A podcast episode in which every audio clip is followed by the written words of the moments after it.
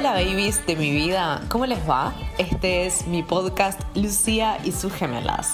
Voy a hablar sobre astrología, esoterismo, feminismo, ecología y todo lo que me atraviesa. O sea, un montón de cosas. Bueno, hoy tengo una invitada que la rompe. Ella es muy inteligente, muy graciosa. Eh, la banco 20.000. Me encanta lo que hace. Eh, este es un podcast donde invito a gente que me gusta lo que hace. Así que gracias, Sol, por estar acá. Bienvenida, arroba Sol Despeinada, más conocida como. como Sol Despeinada. ¡Ali! ¿Cómo estás? Bueno, gracias por invitarme. Me honras con tu invitación. Este, así que bueno, hola a todos quienes estén escuchando. Bien, muchas gracias por estar acá. Te quiero preguntar eh, por tu trabajo en redes sociales. Mm. ¿Cómo es eso? ¿Cómo llevas las redes sociales con tanto caudal de gente, con un montón de mensajes, con un montón de exposición, eh, siendo feminista, que eso genera como mucho troll, mucho hater, ¿no? ¿Cómo te sentís? Capaz que ni siendo feminista igual tendría hater, porque ya con que haya una mujer haciendo algo, viste, como, o sea, ya cualquier mujer expuesta haciendo algo, y si es academizada, o sea, peor, como que es como una competencia para el patriarcado, así que seguramente igual tendría hate. Pero es muy, o sea, digamos, yo no sé si llevo las redes, o sea, o la pregunta es cómo las redes me llevan a mí, porque la verdad que como que uno piensa que tiene el control sobre eso y todo, todo lo contrario, o sea, después se convierte medio como en una prisión, uno arranca sus redes como una cosa, uno, bueno, yo, perdón, o sea, arranqué las redes como, como algo, una red, o sea, personal como la de cualquier mortal que pisa la tierra, que dice, tengo ganas de tener un Instagram, se hace un Instagram, y después, claro, con el tiempo empecé como a publicar cosas mías, o sea, cosas que yo pensaba y qué sé yo, y bueno, y de repente, este, hasta que llega un momento que digamos, es como parte de la identidad de, cada, o sea, de, en mi caso, como, como es mi identidad, la, red y todas esas cuestiones, en mi caso particular yo lo veo así, pero llega un momento que termina, como que hay gente que termina diciendo como no, porque en la página de Sol de, viste que hay gente que por ahí utiliza otros términos que te, te, hacen ruido si, si usas el lenguaje de las redes sociales, decís como la página de, es mi Instagram, pero después pienso y digo, claro, pero ya no sé si es mi Instagram, como que es una red que se arma, como que ya se despersonaliza un poco también, pero al mismo tiempo forma parte de la identidad de una, como que, bueno, es medio complejo eso, de hecho, es tan nuevo también esto de las redes sociales, eh, influencers, em, Instagramers, como que no me parece que sea algo que, que hay mucho pasado como para buscar una referencia. Eh, entonces también me parece que es todo muy nuevo e incluso también eh, todo lo que tiene que ver con toda la, todos los sentimientos y los afectos que, que, las personas que se exponen tienen que transitar. Pueden ser muy buenos porque puedes estar allá arriba, pero de repente, no sé, pasó algo y todo el mundo, ay, sos una genia, te amo, sos lo más, sos laburo, tú, tú, tú, tú, tú, tú. Ese día decís, bueno, listo, no entiendo por qué no estoy gobernando la galaxia, no lo entiendo todavía qué pasó. Pero después por ahí al otro día pasa cualquier pelotudez, porque puede ser cualquier, como puede ser algo grave, pero digo, puede ser cualquier pelotudez, o incluso hasta puede ser un fake, y al otro día sos la peor porquería que pisa la tierra, no, deberías morirte, deberías pudrirte, y de repente ese día toda esa angustia la absorbes tanto como, como, como absorbes lo bueno. Entonces, eh, sí, sí, una parte de mí, o trata de ser responsable con, con, las redes, con el uso de las redes y decir, bueno, yo no quiero que esto me consuma a mí, yo quiero consumir redes, no quiero que la red me consuma a mí como, como una persona ni nada, pero porque me hace daño. Em, y me, me, psicotiza, me neurotiza, o sea, como que de repente me, me, encuentro con días medio de obsesión de, bueno, hoy quiero hablar de tal tema y dejo de hacer lo que estoy haciendo porque quiero tocar un tema, o, o, si hay días que no hago nada en las redes, me da culpa, como que digo, ay, hoy, hoy hace dos días que no subo nada, y empiezo a tener ideas como medio de culpa, que no tienen, no sé, para mí no tienen mucho sentido. Pero bueno, si una vez, mira quién voy a citar. O sea, ya así arranca este podcast. Mira quién voy a citar, te caes de traste. Moria Kazan, una vez. Ok, ok, ok. voy a citar, voy a citar, o sea, pensa, o sea pensadoras contemporáneas. Moria Kazan, una vez en una entrevista, dijo que para que no te importe lo malo, tampoco, o sea, lo malo que dicen de vos, tampoco te tiene que importar lo bueno que dicen de vos. Entonces ella, ella contó que para que, que, también que un día le afectaba mucho las críticas, qué sé yo, y un día dijo, bueno, no me, o sea, me importan mucho las críticas porque también me importa cuando hablan muy bien de mí, me importa mucho. Entonces dijo, bueno, no me va a importar nada, ni que hablen ni bien ni mal, no me va a importar nada.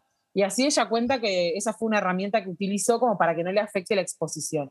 Eh, y, te digo que realmente, eh, o sea, un día dije, bueno, a partir de hoy, eh, todas las cosas buenas, digamos, las voy a leer y va a estar todo bien, pero realmente no le voy a dar, no le voy a dar lugar. Y a partir de ese día como que lo viví con un poco más de relax. Pero sí, y el hate, por supuesto que está y va a estar porque ya del vamos ya siendo mujer y eso que soy blanca, cis, o sea, como que tengo bastantes eh, privilegios para, para, para, ser mujer igual en este mundo. Em, y aún así todo recibo obviamente el hate y, y, bueno, el hate está, qué sé yo, no sé, el hater también te reproduce un video, el hater también te sigue, el hater también, a los fines de las redes, el hater, el hater no le piensa muy mal su hate, muchas veces porque hace eso, te sigue, reproduce tu video, te comenta, aumenta tus interacciones. O sea, los haters en general son medio pelotudos también, como que no la hacen bien tampoco. Entonces, este, la realidad es que, viste, como que, bueno, por eso son hates. O sea, si fueran tan buenos, serían influencers, no serían hate, pero son parte del hate, de, de, una masa de hate. Entonces, son, son tontos. O sea, como que, ¿me entendés lo que digo? Si fueran tan buenos, si sus críticas fueran tan buenas, y serían influencers. O sea, tengo ganas de decirle, bueno, abrite un canal de YouTube con estas ideas maravillosas que tiras, que te sigo, que me suscribo a tu canal pero no lo hace porque no, no va más allá de eso que el hate y ya. Pero yo hablo un montón, vos, vos haces una seña así. No, no, no, me encanta que hables. Me encanta que hables. Eh, amo, amo que, que te explayes. Además, eh, bueno, no se va a ver esto porque es solo el audio, pero yo estoy poniendo caras y me estoy riendo. es verdad, es verdad. Doy lo que hice solo. doy fe, doy fe, doy fe estaba pensando que esto que decías de Moria es casi sabiduría de Oriente, ¿no? Porque, viste, los yogis, monjes, eh, bueno, yo vengo un poco de ese palo, un poco, de muchos sí, pero un poco de ese. Eh, y, y, en Oriente se suele decir, ¿no? Como, bueno, no te identifiques con nada de lo que pase, ni externamente ni internamente. Pero sí, en lenguaje popular es, me chupa un huevo todo, más el estilo Moria, ¿no? Y ponerse vaselina y que todo resbale. Total, nadie dice que sea fácil porque, porque o sea, no, no, es, no, es, fácil, para mí no es fácil, o sea, mm. no creo que sea tan sencillo. Pero bueno, eh, eh, es quien puede lograr eso, quien puede llegar a ese escalón, digamos, eh, tiene todos mis respetos porque no dudo de que sea un ejercicio difícil, más, más en estos tiempos que la red social tiene un valor no económico en la red, vos sabes muy bien, o sea, no es que Instagram te paga, no es que Twitter te paga, o sea, no hay un valor ahí, eh, no se capitaliza eso, pero es, digamos, es espantoso como estoy hablando, pero tiraste tema redes sociales como que hablamos. No, pero me parece que es re bueno hablar de eso, ¿eh? Como que el, hay, una, hay todo como una mirada de, cuál es el capital que se mueve según eh, o, ese, o ese grupo de personas que compatibilizan con tus ideas o con lo que pensás o lo que transmitís o lo que sé yo, lo que contás. Em, y eso en, el mercado de, las redes sociales todo lo que ya vemos eh, sí tiene un valor.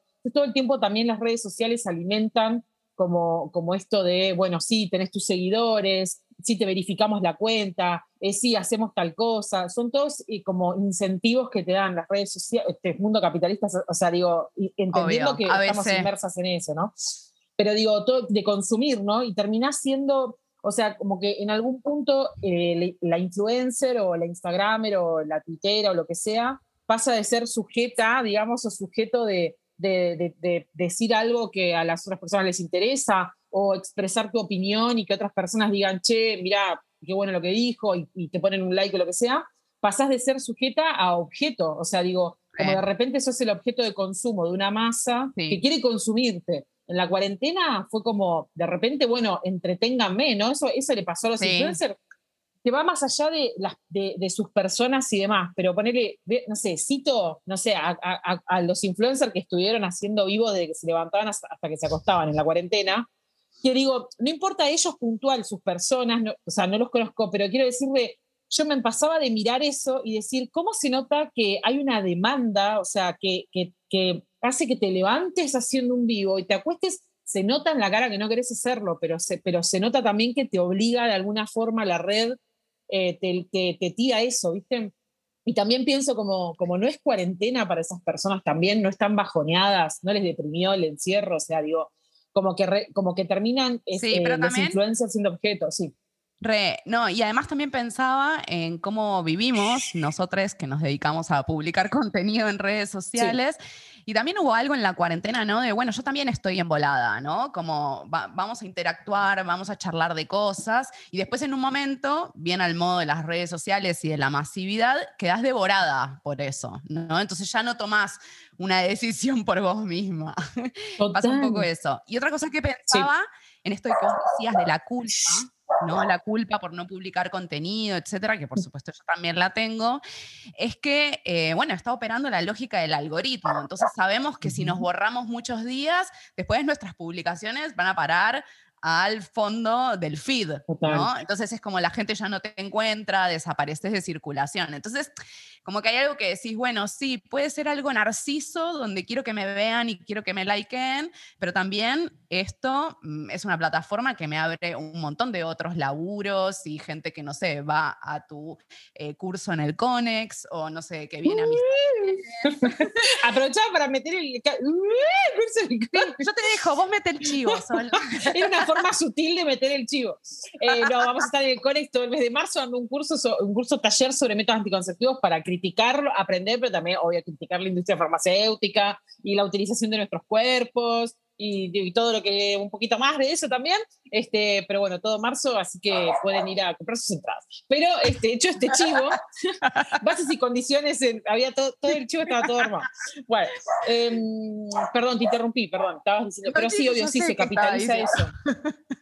No, claro, o sea, coincido con eso, claro, sí, sí, sí, o sea, eso después te abre puertas, eh, que era lo que me estabas comentando, como que, claro, eh, digamos, ese, el, algoritmo que te favorece o no, más, más contenido producís, más... Eh, nada, más te muestra, más te expande y eso también obvio te da oportunidades laborales. Y ojo, porque no sé si toda la gente como que mucho lo ve, pero no solo oportunidades laborales en cuanto a, eh, no sé, por ejemplo, esto un Conex o que alguien te diga, che, eh, me gustaría que escribas un libro en editorial o que alguien te diga, che, me gustaría que es una charla acá. Eso de la editorial. Eso de la editorial sí, porque la mayoría de las editoriales grandes hoy buscan personas que tengan muchos seguidores en redes sociales, porque genera una pauta publicitaria sin hacer demasiado esfuerzo por parte de la editorial, ¿no? y los programas de televisión que, o sea, digo, la rancia televisión, no digo, pero digo, Em, justo hace no mucho tiempo había leído que la, la, media de edad de gente que mira televisión hoy es de 65 años. Entonces, muchos programas de televisión, no, o sea, no califican ni para la Sputnik califica, pero em, muchos programas de televisión quieren llevar gente joven, pero que ya tenga los seguidores, no que tenga que construirse en un medio como la televisión, sino que ya directamente lo lleve para empezar a ganar público joven. Bueno, es lo que está pasando, no sé, con el programa este, La Cocina, o sea, digo, como un montón de, de, estrategias que se arman para poder captar, porque la televisión ya obviamente está dejando de existir y es reemplazada por otros, otras plataformas, o las redes, o YouTube, o lo que sea. Que es lo que un poco también eh, eh, queremos ocupar ese espacio, digamos, por todo también lo que eso implica, ¿no? Eh, o sea, también lo que hablábamos antes, digo, si, no lo ocupamos nosotras, eh, con el esfuerzo que significa, lo ocupan otras personas que ya vienen ocupando medios hace, eh, durante toda la historia de la humanidad prácticamente. Exactamente, dinosaurios, machirulos. Entonces también todo ese esfuerzo y esa exposición, que no es gratuita, porque también la gente piensa que, eh, que tener una red social o una cuenta, yo también pensaba eso igual, o sea, que es como algo súper divertido, o sea, por su, o sea, no deja de serlo y al principio al principio yo pensaba como, oh, tengo 9.000 seguidores, pensaba yo, no, no, no, no, o sea, no puedo más, se lo contaba a todo el mundo, tipo, tenía un seguidor nuevo y yo le mandaba un mensaje, gracias por seguirme, ese, o sea, imagina, o sea, no, no hacía eso, pero casi, te digo. Pero te quiero decir de que, de, que, de que al principio es divertido y la gente piensa como que es eso, ¿viste? Como que es todo divertido, pero te quema la cabeza, el nivel de exposición eh, también no está bueno, o sea, digo, bueno, obvio que no te estoy diciendo nada que vos no sepas, pero como que hay todo un, universo de, de la red social que, que obvio, que tiene sus cosas, sus cosas eh, malas y negativas. Eh, por eso te digo, para mí las redes sociales son, es, un fenómeno, los influencers, es un fenómeno tan nuevo que no hay una referencia mm. tampoco como para, para poder decir, che, ¿qué pasó con tal influencer hace 50 años como para ver si se repite esa conducta? Y, por ejemplo, ¿me entendés? No, sí, sí, totalmente. Incluso se, ah, viste que aumentó el consumo de psicofármacos, no solo con la cuarentena y demás, eh, sino que está visto que muchos adolescentes, o sea, más allá de que una de las primeras causas de mortalidad en adolescentes es el suicidio acá en Argentina, o sea que es, es tremendo, con esto de las redes sociales incrementó eso, los chicos se exponen, eh, están mucho más expuestos a un montón de adolescentes hablando, ¿no? Que son como un público muy, muy pesado de las redes sociales, em, muy expuestos a eso y, las redes sociales empiezan a traer eso y también se está viendo mucho trastorno de ansiedad en los adolescentes relacionado a las redes sociales. Y doy fe porque realmente, o sea, yo desde que, desde que estoy más en redes sociales, yo me doy cuenta de que, de que tengo más, más episodios de ansiedad, como que quiero todo ¿eh? ya. también. Como, no es sano tampoco, digo, no, o, sea, lo sufrís. Y además creo eh, que las redes sociales como que aumentaron nuestro déficit de atención, ¿no? Entonces ya no nos podemos concentrar en nada. Es como que es todo un espasmo, como dos minutos, como que todo así, bien como escroleando. Total, es que, es que vos viste que las redes sociales tienen eso de que los videos ahora porque está el IGTV y toda la cuestión, pero antes era, bueno, no pueden durar más de, más de, más de un minuto porque se calculaba que eso era lo máximo que podía prestar atención a alguien mirando un video en redes sociales. Por eso duraban un minuto. O sea, digo, imagínate todo, todo el ya, toda la viralización, todo tiene que ser, viste, ya. Y te digo otra cosa que, no sé si a vos te pasa. Capaz acá me meto en un tema ya muy personal. Pero la gente, otra cosa que la gente suele pensar, me gusta este tópico sobre desmintiendo cosas sobre las redes sociales. Total. Eh, otra cosa que la gente suele pensar es que cuando tenés seguidores coges un montón. La verdad es que no, o sea, yo cogía más cuando, cuando era sol, o, sea, y ahora es como, o sea, todo todo una, toda una ceremonia, toda la danza del apareamiento. salís, ¿Salís con seguidores, seguidoras Mira, vos, qué pregunta tensa. ¿Sabes que me estoy quedando sin señal? La mentira. Eh, ¿Vos entraste ahí? es verdad, es verdad. No, o sea, tuve, tuve una, tuve, mm, estoy pensando, eh, no, una sola experiencia tuve em, que no, no, fue buena, pero, pero bueno, no, no, digamos, la base del vínculo no era que esa persona me seguía, sino que nos conectaban otras cosas, pero bueno, da la casualidad que esto me seguía. Pero no fue como ese el punto, digamos. Pero no, no me suele pasar que, que me escriba alguien y me diga, ay, Sol, te estoy viendo y no sé, te quiero invitar a tomar. Eso no me pasa. y venía a tomar un vino? ¿No te invitan? No, no, no, Ay, no, a mí no, sí me invitan. ¡Vamos! pero no acepto, pero no acepto las invitaciones. Ese es el aplauso, por favor, el aplauso cerrado.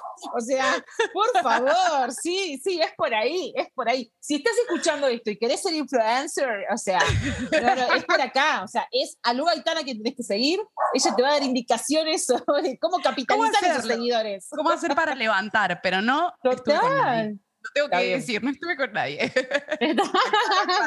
Porque si no después empiezan a llegar mensajes y es como, uh, ¿cómo atajo esto? es verdad, es verdad, es verdad. Tal cual, sí, sí, pero no, no, no es tan fácil, sí.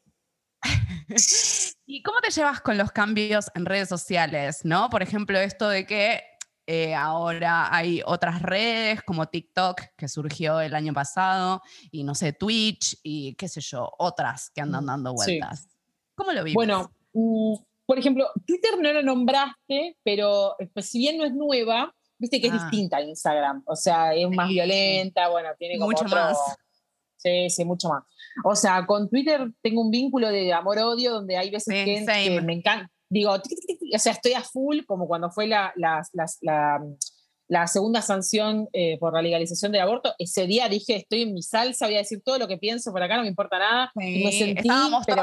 Estábamos todas así, estaban sacadas, sí, sí, sacadas mal. Eh, después, por ejemplo, Twitch, mira, una vez, eh, o sea, eh, me hice una cuenta y dije, no tengo ni idea cómo funciona. Yo soy medio señora con, con el internet, o sea, la gente piensa, otro mito que desterramos, piensan que, el influencer sabe mucho de computadora.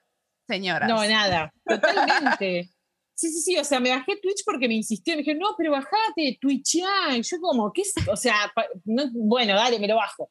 Y me lo bajé, hice un vivo, me acuerdo, eh, y había 11 personas. Prácticamente era, una cena familiar, ¿me O sea, sentí como, bueno, cuéntenme ustedes en qué andan, ¿viste? Bueno, no me lo olvido más, fue el año pasado en la cuarentena. Así que Twitch veo que quedó ahí, no sé cómo usarlo, o sea, uso solo el celular porque tengo una computadora que es una cosa, viste, una Commodore, o sea, es una cosa, una cosa muy sencilla. Así carro, un carro. Sí, sí, sí, o sea, de la época de la colonia. Y después, em, ¿cuál otra? Ah, y TikTok, tengo TikTok, y la verdad que hay un caudal de seguidores ahí. Lo que tiene TikTok para mí interesante es que hay, em, como que creo que el algoritmo, o sea, no tengo pruebas de esto, pero eh, creo que es así, el algoritmo te, mm, o sea, eh, te presenta o, muestra, o difunde tu material con mucha gente de otros países. Entonces, bueno, te abre ahí un par de puertas que están buenas. Em, y bueno, para mí es interesante, pero el TikTok también tiene esto, tenés que hacer los challenges, ¿qué es eso? Tenés que bailar la canción de Camille, de la familia, de la dinastía Montaner. O sea, si vos no haces un, un, baile de, de algún Montaner o de alguien que te, o sea, si no haces el tú, tú, tú, o sea, de algún Montaner no existís en TikTok. Es como que yo creo que Montaner puso plata en TikTok, o sea, compró acciones o algo porque donde entras hay algo de algún Montaner. Entonces como que me estresa también eso, viste, como que me estresa, es como, bueno, basta Montaner, basta Montaner de, de captar mi TikTok. Entonces siento que tenés que hacer los challenges, que tenés que, no sé, como que estar muy, muy, todos los días va cambiando algo, como que va mucho más rápido de lo que van otras redes, para mí. Así que si bien es demasiado me gusta, estímulo yo hace poco me abrí cuenta en TikTok y me quedé como, ¿qué es esta humanidad? ¿Qué está haciendo la gente? Como un poco así, ¿viste? Aparte que son todos videos, entonces es como mucho estímulo, como que no llego a procesar todo. y bueno, y de, lo que yo más publico contenido es de astrología. No me gustó el contenido que vi de astrología en TikTok. Y fue como, ay, no sé si quiero esto. Me parece que me quiero quedar en Twitter. Como que digo, está bien, es una red social muy hater, pero publicas noticias de repente, haces debates, aunque a veces se pone picante, pero pasan cosas como interesantes. Eh, y además, eh, perdón, perdón. No, no, que yo digo que Twitter, viste que es la red social más antigua, yo digo que es como las cucarachas, o sea, va a sobrevivir, porque viene sobreviviendo desde siempre. Entonces, van a pasar 10 años y 50 redes sociales en el medio y Twitter va a seguir ahí. Total. Y otra cosa que tiene Twitter para mí, que no tienen las otras, es em, que no sé si todo el mundo lo, ve así, pero Twitter, al tener eh, los, los trending topics, marcan la agenda del, marcan agenda política, vamos a empezar por ahí. O sea, y además marcan la agenda del día. Entras a, o sea, si lo que sea que haya en el, en el TT, entras, ves, te pones a mirar un noticiero X porque estás, no sé, estás tomando algo en tu casa y decís voy a poner un noticiero y lo mirás, suponete, eh, están, seguramente tocan algún tema de, de, lo que se está hablando en Twitter. O sea, marca, marca agenda política y marca agenda, bueno, y, del, y del periodismo que también es político. Pero Quiero decir de que eso, eso capaz no lo tienen otras redes y por eso Twitter tiene tanto poder y por eso va a estar eterna, va a ser como la cucaracha totalmente. Va a sobrevivir siempre. Sí, yo me informo a través de Twitter, con todos los riesgos que eso implica, ¿no? Porque obviamente veo noticias que otras personas comparten y cosas que se están debatiendo en el día, así que sí, me re gusta esa red social. Eh, pero bueno, se pone picante y si de repente tenés dificultades para sintetizar, bueno, tal vez no sea lo tuyo. Es verdad. Es verdad. sí. eso. Es verdad. Sol, eh, pregunta, quiero que charlemos un poco sobre los anticonceptivos, que es el tema del curso que vas a dar en el CONEX. Mm. Sí. Mm, qué casualidad. Mm. Eh, ¿Qué pasa? ¿Qué pasa? ¿Por qué todos los anticonceptivos son para mujeres? Bueno, la respuesta no le sorprenderá. Claro, tal cual. La respuesta no le sorprenderá a nadie. Em, no voy a decir nada que, que, o sea, que nadie sepa. Digamos, bueno, en realidad, digamos, eh, de, todo, de todo el grupo de, de, métodos anticonceptivos que hay, solo una minoría son para, son, son como para evitar que, que, el esperma, digamos, fecunde, o sea, son para penes, son para varones cis o para mujeres eh, trans o lo que sea son muy pocos, digamos, que son dos nada más, la vasectomía y el preservativo. Después todo el resto, que obviamente es todo lo hormonal, eh, siempre, eh, digamos, fue, como vos decís, digamos, digamos, el eje de eso fue el cuerpo femenino. La realidad es que uno de los motivos por los cuales no, no me gusta la, no es que no me gusta la medicina, pero digo, el ejercicio de la medicina, al menos en, la época en la que yo nací y en el país en donde yo nací, no me gusta cómo se hace, entonces es situando, eso, básicamente. Situando todo para no ser malinterpretada. Claro, tal cual. Este, no la odio, no me peleo con la medicina, eh, sino que, bueno, que es, o sea, hay una, hay una construcción detrás de, todo lo científico y demás que me, parece sumamente, eh, digamos, opresivo para con un montón de personas. O sea, si bien yo cuando me peleo con alguien, sobre todo relacionado o con temas de aborto, por supuesto que, la, que, mis cartas van a ser temas relacionados a la salud o a la medicina, esas son las cartas con las que yo voy a jugar, en o sea, o que juego en un debate, porque es la información que tengo. Lo que conoces. Em, claro, exactamente lo que conozco, pero no significa que, por eso yo esté bancando, digamos, el, concepto de la, medicina hegemónica o el modelo médico hegemónico o la ciencia en sí, digamos. Sí creo, por ejemplo, que durante toda la historia de la humanidad, eh, el, conocimiento, la verdad absoluta o de alguna manera eh, el poder sobre los cuerpos de todas las personas siempre fueron de dos lugares que son recontrapuestos, que son quienes han dicho lo que hay que hacer y lo que es correcto con nuestros cuerpos, siempre ha sido la iglesia y la ciencia. Si son tan opuestas es porque en algo se parecen, si no, no serían mi competencia. Digo, viste que siempre está esta cosa de, de vos de qué lado estás, de la ciencia o de la religión. Viste que está como que se ah, divide. Me recansa, obvio, obvio que reparticipo de ese debate, obvio Pero por supuesto, o sea, digo, digo, si no, por supuesto que si tengo que elegir una, o sea, no voy a elegir la religión, pero a lo que voy, pero, en mi caso personal, misticismo, ¿no? Misticismo o esoterismo, sí, religión no. Por ejemplo. Sí, entiendo, entiendo el punto perfecto. Quiero decir algo, necesito aclarar algo para yo no ser malinterpretada. Eh, yo rebanco la medicina y la ciencia. Quería decirlo, nada más. Ahora podemos. Perfecto, perfecto, no, no, perfecto. Eh, no, o sea, lo que yo digo es esto, que durante toda la historia de la humanidad, o sea, la ciencia y la, mm, y, la, iglesia, digamos, o sea, no sé si la religión, pero digo, la, iglesia y todo eso siempre nos han dicho como qué es lo que tenemos que hacer con nuestro cuerpo, qué es lo correcto, qué es lo que no, siempre con los mandatos. Incluso en la medicina hay un montón de mandatos para con el cuerpo, hay un montón de, culpas que se generan, eh, eh, está llenísimo de eso.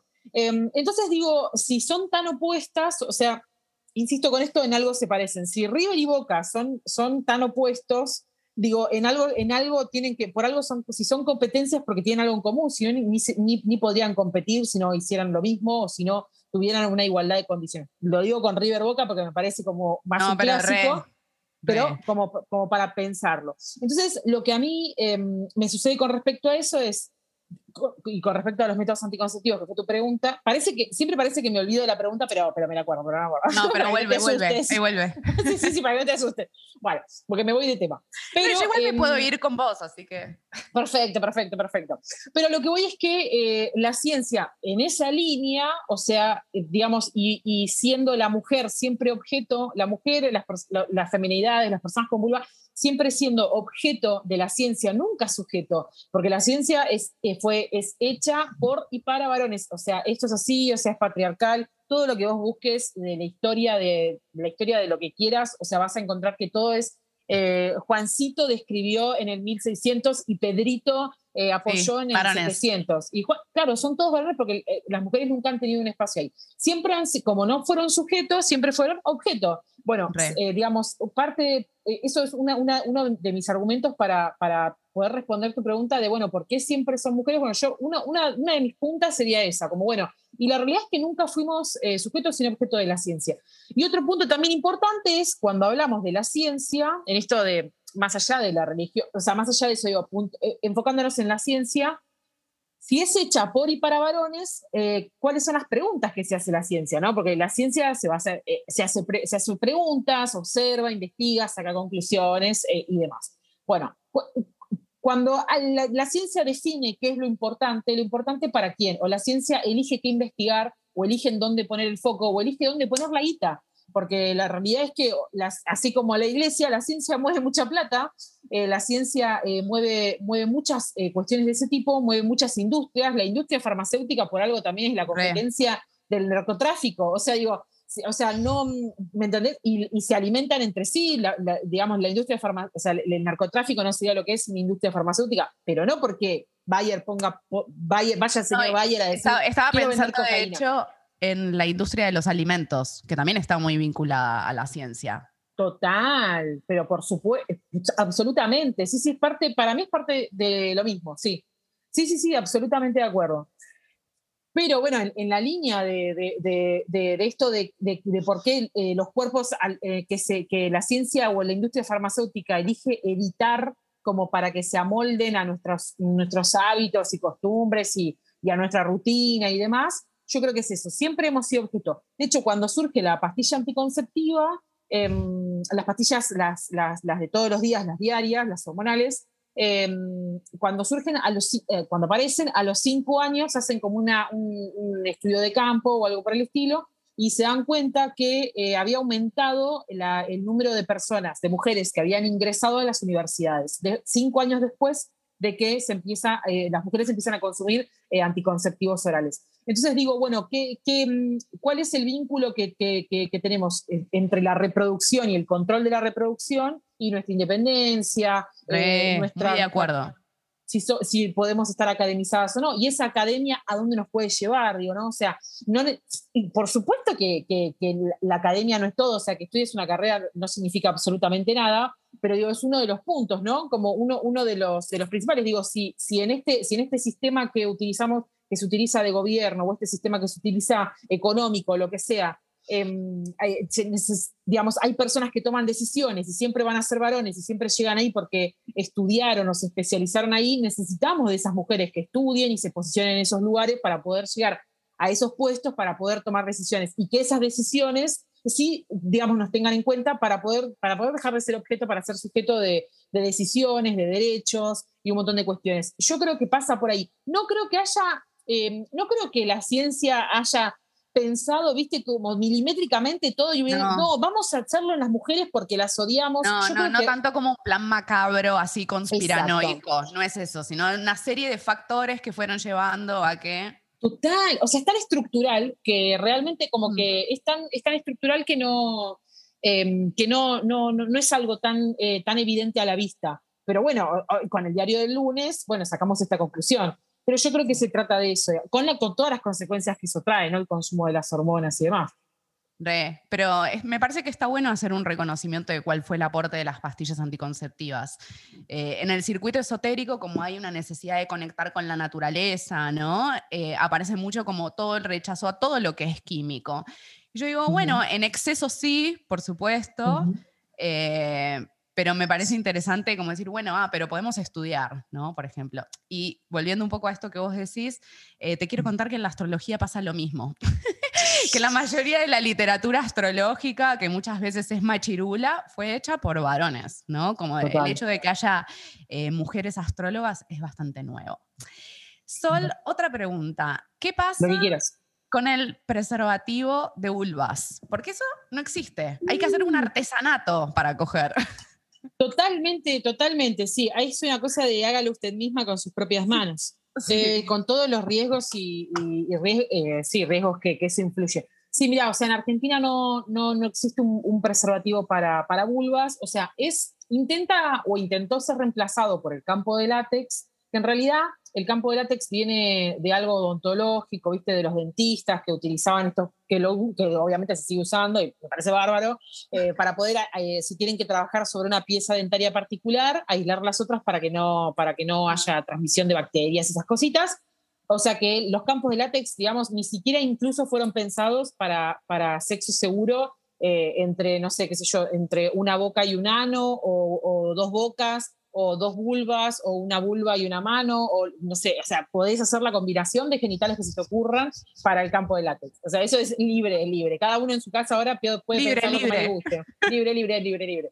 Bueno, entonces, este, ni siquiera, digo, ni siquiera, o sea, la industria farmacéutica, nuevamente lo digo, porque quienes hacen estos productos, de, estos, digamos, anticonceptivos, métodos de barrera, quiero decir, perdón, quienes los hacen, o sea, son obviamente la industria farmacéutica, ni siquiera, ni siquiera pensado en, el campo de látex pensándolo eh, desde la esfera sexual de las personas, sino que las personas las, y las disidencias y las diversidades tuvieron que, como siempre, tuvieron que adaptar algo que ya estaba hecho para otra cosa para poder subsistir y sobrevivir, porque digo, eh, una cosa es que te agarres, eh, yo qué sé, una gonorrea que obvio, sí, nadie quiere, te sale pus, te pican, te duele, qué sé yo, ah, te tomas un antibiótico y se te pasa. Pero otra cosa muy distinta es una transmisión de VIH, una cosa muy distinta es una transmisión de, de, HPV.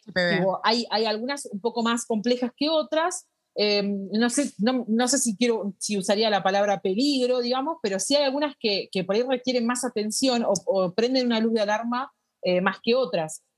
Entonces, este, cuando, cuando el, poder de decisión, digamos, sobre, sobre vos cómo, cómo querés transitar tu salud, queda delegado a las artesanías que vos hagas en tu casa y la verdad que el Estado no está haciendo una mierda por vos. O sea, hay que salir del closet, ¿eh? o sea, el Estado no está haciendo nada. En algún momento esa es otra desilusión, ¿no? O sea, Papá no, no existe.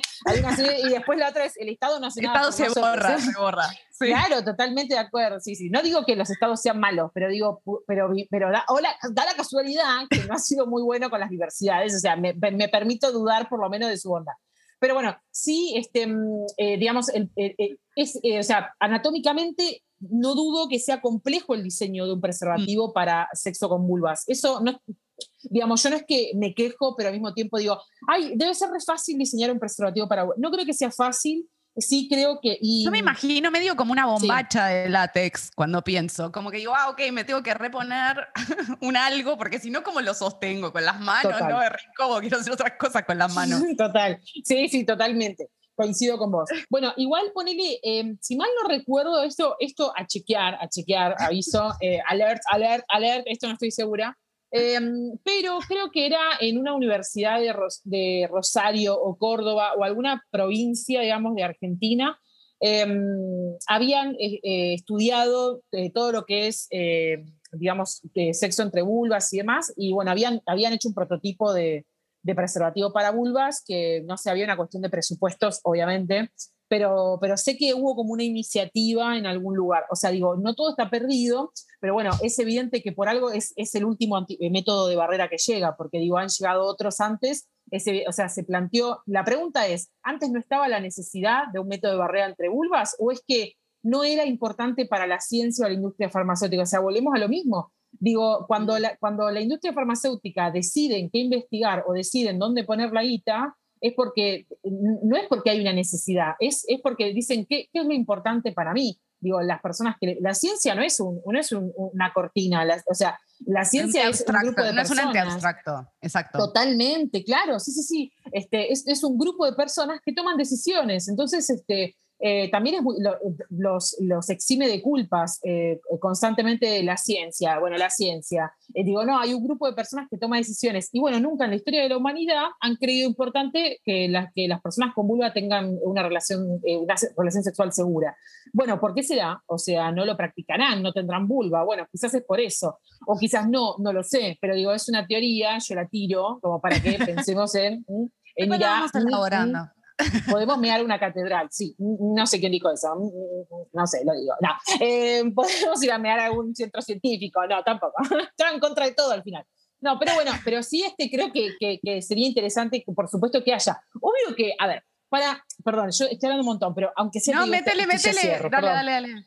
Perdón, pero quiero decir, em, o sea, también es, es muy difícil como... Eh, eh, no sé si la palabra, bueno, sí, sí, la palabra es difícil. Es difícil erradicar una infección de transmisión sexual cuando, cuando, cuando vos tenés un montón de, de, tipos de población, y no estoy hablando solamente de clases sociales, hablo de, de em, etapas etarias, o sea, digo, hay un montón de, de grupos a los que el Estado tiene que llegar, que no, no, llegó nunca en la historia desde que hay un Estado, tampoco, o sea, tampoco creo que llegue, porque no sé si es la mejor forma, pero digo, a donde la educación tiene que llegar, a donde el, el, método tiene que llegar, a, donde esa gente tiene que tener los recursos para utilizarlo y tiene que, tiene que poder tener, eh, digamos, eh, las herramientas para poder comprender cómo se utiliza o comprender para qué lo está usando o ese tipo de cuestiones. Para eso, antes de eso, tiene que llegar pero una revolución de la educación, una revolución de las clases, o sea, tiene que venir una cosa, viste, como mucho, eh, mucho más este, de raíz, mucho más, más de base de eso. Es muy difícil como, en ese sentido, erradicarlo. Además de que, de que la transmisión de infecciones eh, de transmisión sexual no, no, siempre es un genital eh, manoseándose con otro genital. O sea, digo, tu, la boca, las manos, o sea, son, son de alguna manera este, claro, como que vos, como que vos llevas de alguna forma, ¿me entendés? Este, yo eh, eh, eh, te pones un guante, te pones un guante de látex.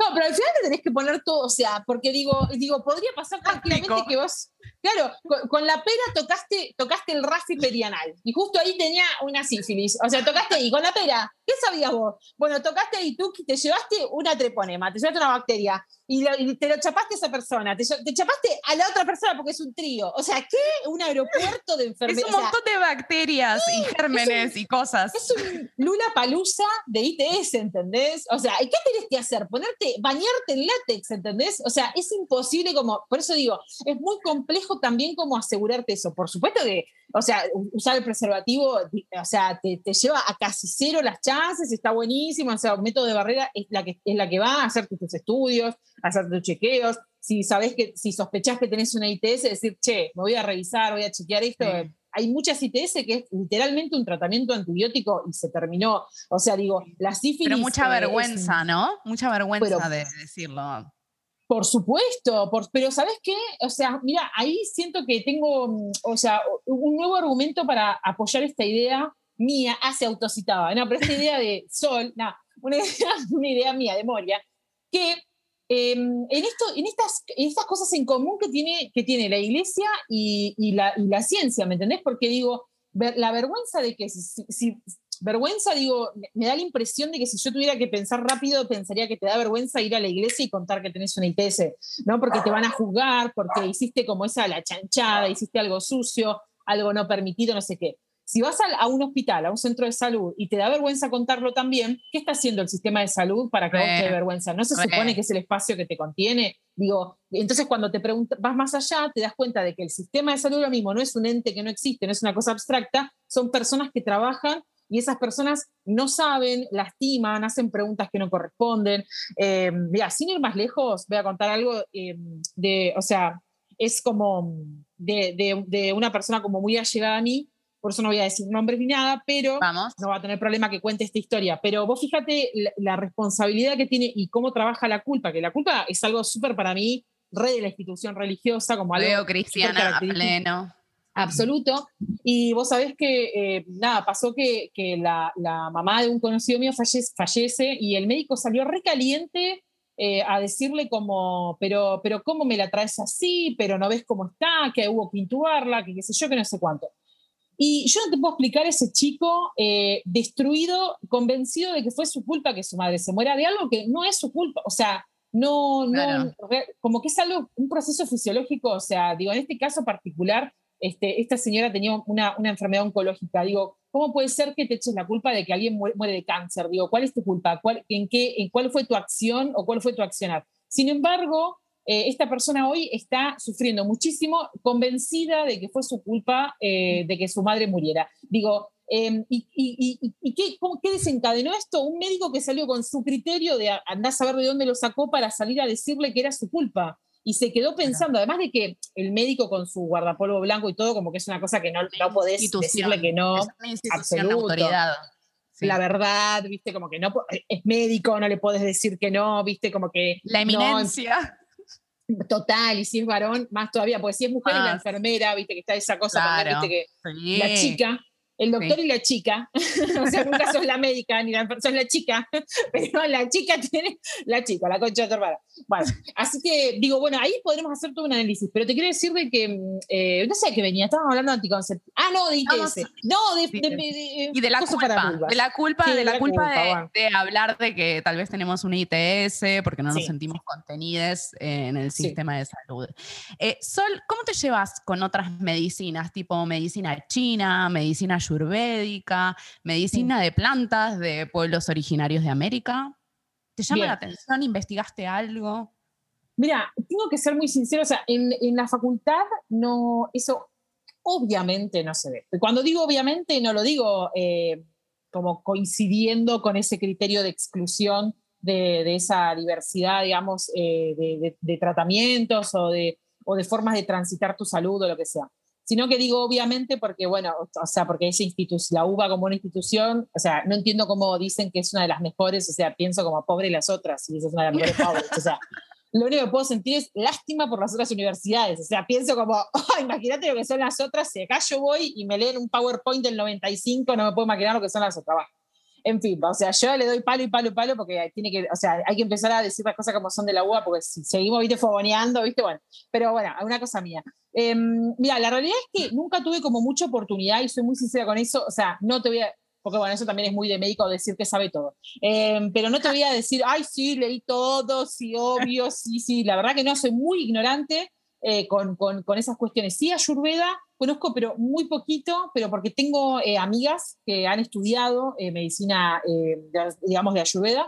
Y, y, siempre conversamos y todo, y me parece, la verdad que me parece buenísimo. Lo poco que toqué de oído, o sea, no, no tengo un criterio porque no, no leí sobre el tema. No es que no leí porque lo rechace, no es que no leí por nada en particular, sino que eh, me, o sea, en, la, carrera viví en un tupper, me recibí y, me enfoqué como más en, en, salud sexual y reproductiva y como que me quedé medio ahí. Pero en realidad eh, es una, una, falta, está ladrando la perra, perdón, está ladrando la falta.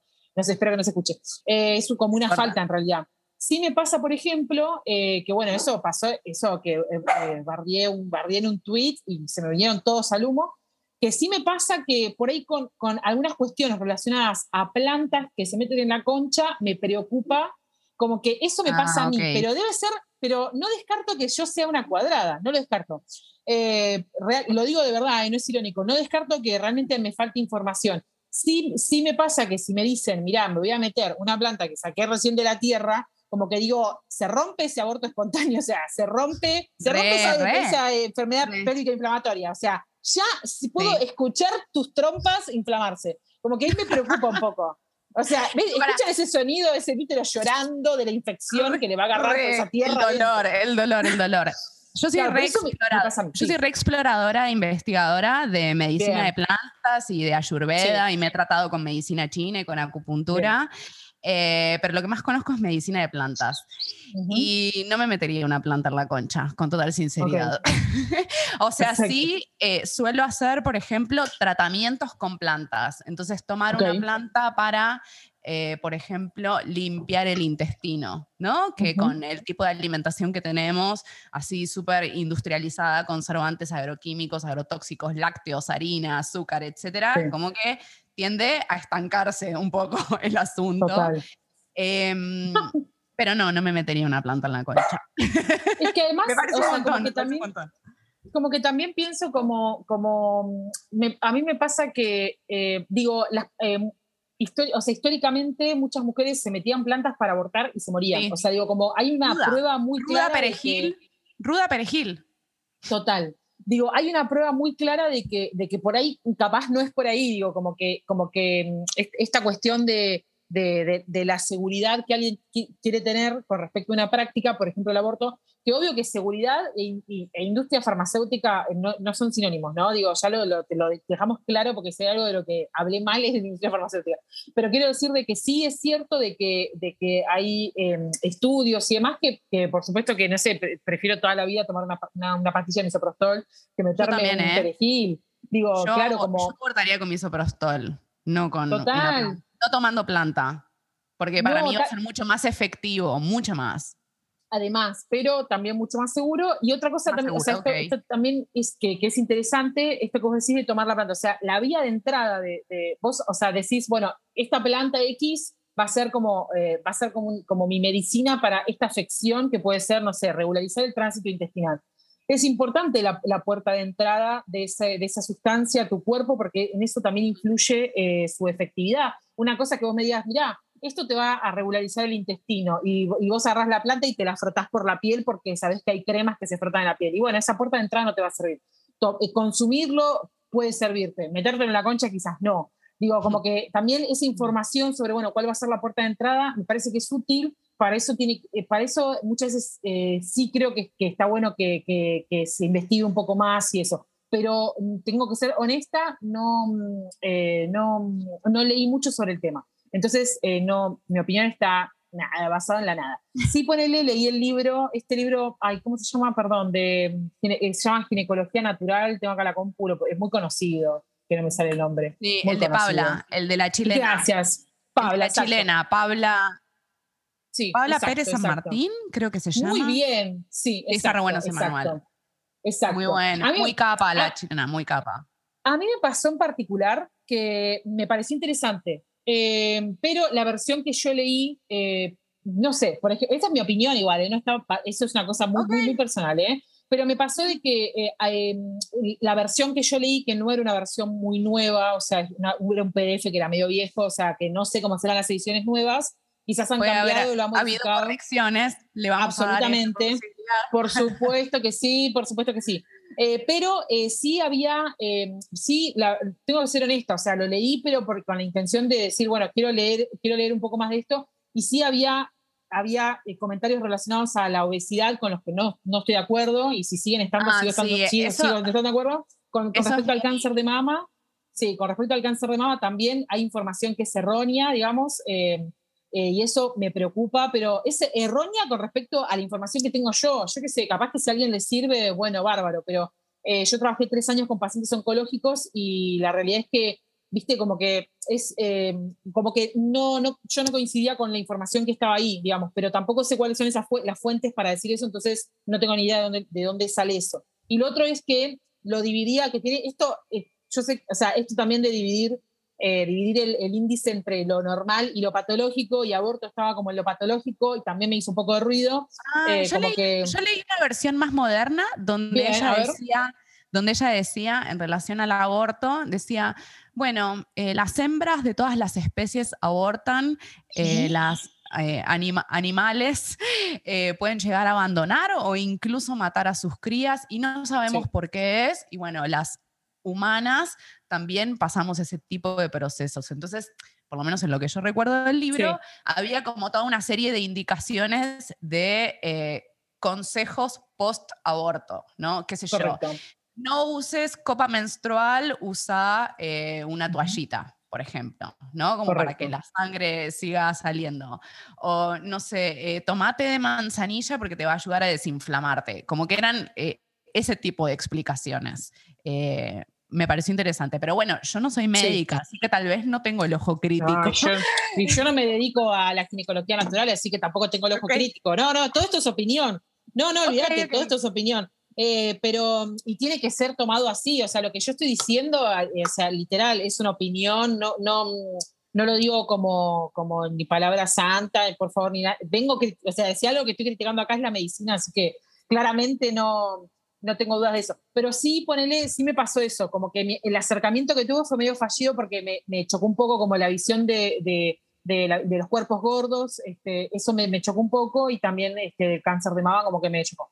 Y esto, el aborto visto como parte de, un mundo de, lo patológico, también como que me llamó la atención, pero insisto con que está el beneficio de duda porque leí una versión muy vieja en PDF. Pero, pero celebro, celebro a estas mujeres haciendo estas cosas, o sea, celebro el abanico de posibilidades que hay para, para, transitar la salud. Eso no tengo ninguna duda, pero bueno, así, así como hay críticas hacia la medicina tradicional, que yo las hago, que las hace todo el mundo, hay críticas con la medicina natural, con, la, con otros tipos de medicina. Lo va a haber siempre con todo porque no hay ningún tipo de, digamos, no existe la ley de talle único en la salud, o sea, todos los cuerpos son distintos, el, todas no, pero igual, no Igual es verdad que las medicinas eh, naturales, ayurvédicas, etcétera, tienden a patologizar la obesidad y la gordura. Yo eso lo las tradicionales también, sí. pero bueno, ya que estamos hablando de esto, eso lo vi bastante y también lo he visto bastante en el circuito esotérico en general, que no es exactamente la medicina natural, ni ayurvédica, ni medicina china, pero bueno, tienen algunos puntos de encuentro. Eh, porque son medicinas que trabajan con los elementos de la naturaleza y con el mundo sutil de las energías, etc. Eh, pero es, verdad que hay un poco de eso. Y en relación al cáncer, bueno, seguramente habrás escuchado como algunas versiones que tienden justamente a culpabilizar a la persona, ¿no? Por dolencia. Eso en el mundo esotérico me da escosor. Total. no, no puedo. Sí, sí, sí, sí. O sea, yo escuché muchos pacientes donde yo trabajaba, eh, muchos pacientes que, literal, eh, con, con, diagnóstico de cáncer del órgano que, se te ocurra, el que más te guste, decían, no, porque yo eh, tuve un disgusto que no, que no sané y de repente por eso tengo cáncer de pulmón. Bueno, si fuera tan sencillo como tuviste un disgusto, creo que cualquier, o sea, digo, todos estaríamos con cáncer. O sea, no es tan, no es tan, o sea, ahí sí me, o sea, a mí lo que me sucede es que eh, justo puntualmente el cáncer, viste, tiene como una, eh, tiene un manto de prejuicio, un manto de... hay, toda una cuestión que rodea a los pacientes oncológicos también de que, de que viste, como que ya está listo, la muerte está ahí, a la vuelta, de, a, la otra cuadra, que genera un montón de, situaciones cuando en realidad, por suerte, hay, eh, digamos, si esta conversación la teníamos en los 80, bueno, capaz que eso tiene otro tinte, pero en el año 2021, por suerte, hay muchos tratamientos con los que podemos coincidir o no, con los que estoy recontra a favor de que cada paciente decida si lo quiere hacer o no. Yo he visto pacientes que me decían, mira, vengo a, hacerme este estudios porque mi familia me rompe las pelotas para que me los haga, pero yo no me voy a hacer tratamiento, ya está, tengo este diagnóstico, listo, chao, me quedo en mi casa, voy a disfrutar de mi familia, termino perfecto y van con mil. O sea, me parece, aplaudo de pie como esas decisiones también. He tenido familiares con diagnóstico de cáncer y que han decidido no tratarse y y obvio que duele porque uno no, quiere despedir a su gente querida tan temprano a veces, pero bueno, son decisiones personales y hay que respetarlas como todas. Eh, y hay gente que decide tratarse y, le funciona, hay gente que se trata y no le funciona, ¿no? Eso es muy de cada cuerpo, muy de cada, viste, si le pegaron con el tratamiento, de un montón de, cuestiones. Pero sí hay todo un manto, viste, incluso hasta, no sé, cuando se representa una persona con cáncer, la gente ya la imagina, viste, pelada, como que hay toda una una estética y un estereotipo, el estereotipo del, del total. Entonces, si no encajas ahí, incluso, ay, perdón, siento que estoy tipo quitando tiempo con estas anécdotas, pero me pasó un paciente una vez, perdón, cortita, un paciente muy joven, muy joven, muy joven, eh, veintipico de años, que tenía eh, diagnóstico de linfoma, que es muy frecuente y, y recontra tiene, pero altísimo número de, de curación. O sea, tenés un linfoma y, de verdad como que nada, o sea, podés ir tranquilo a chequear, o sea, no, no, es, no es algo, por suerte, digo, en la mayoría de los números es algo, digamos, tiene un final feliz. Bueno, en cuestión que mm, el pibe se sentía re bien y, eh, bueno, eh, lo había acompañado su novia en, en este caso particular, pasa al consultorio conmigo y en un momento me dice, ay, te, te, puedo comentar algo, por ahí me puedes dar una mano, sí. me dice, mirá, yo me siento bien. Ajá, como bueno, qué bueno. Ok, bien y no sé qué hacer porque mi familia está re mal, llora todo el día, pero yo me siento bien, entonces no sé qué hacer, qué decirles, porque yo los veo llorar, pero yo la verdad que sigo estudiando, voy a laburar, como que yo no, me duele nada, y yo los veo llorar y me siento mal porque lloran por mí, pero yo me siento bien, como que se sentía mal por no ser el estereotipo del pibe con diagnóstico, en este caso de linfoma. O sea, digo, como vos fíjate hasta dónde hasta dónde se meten como, yo le dije, decirles que te sentís bien, mirá qué sencillo que Pero bueno, muy complejo igual, o sea, cuando es interfamiliar. Pero bueno, digo, los estereotipos en general, pero bueno, con el tema de los oncológicos, bueno, todo, todo un universo aparte. Sí, eh, yo desde lo esotérico, como mucho, banco la interpretación como mucho. Me parece interesante hacer una interpretación más simbólica de las enfermedades, ¿no? Pero no eh, como un diagnóstico médico o explicarlo, por ejemplo, bueno, te enfermaste porque un enojo, ¿no? Como si fuera causa-consecuencia. Esa sería un poco la complejidad.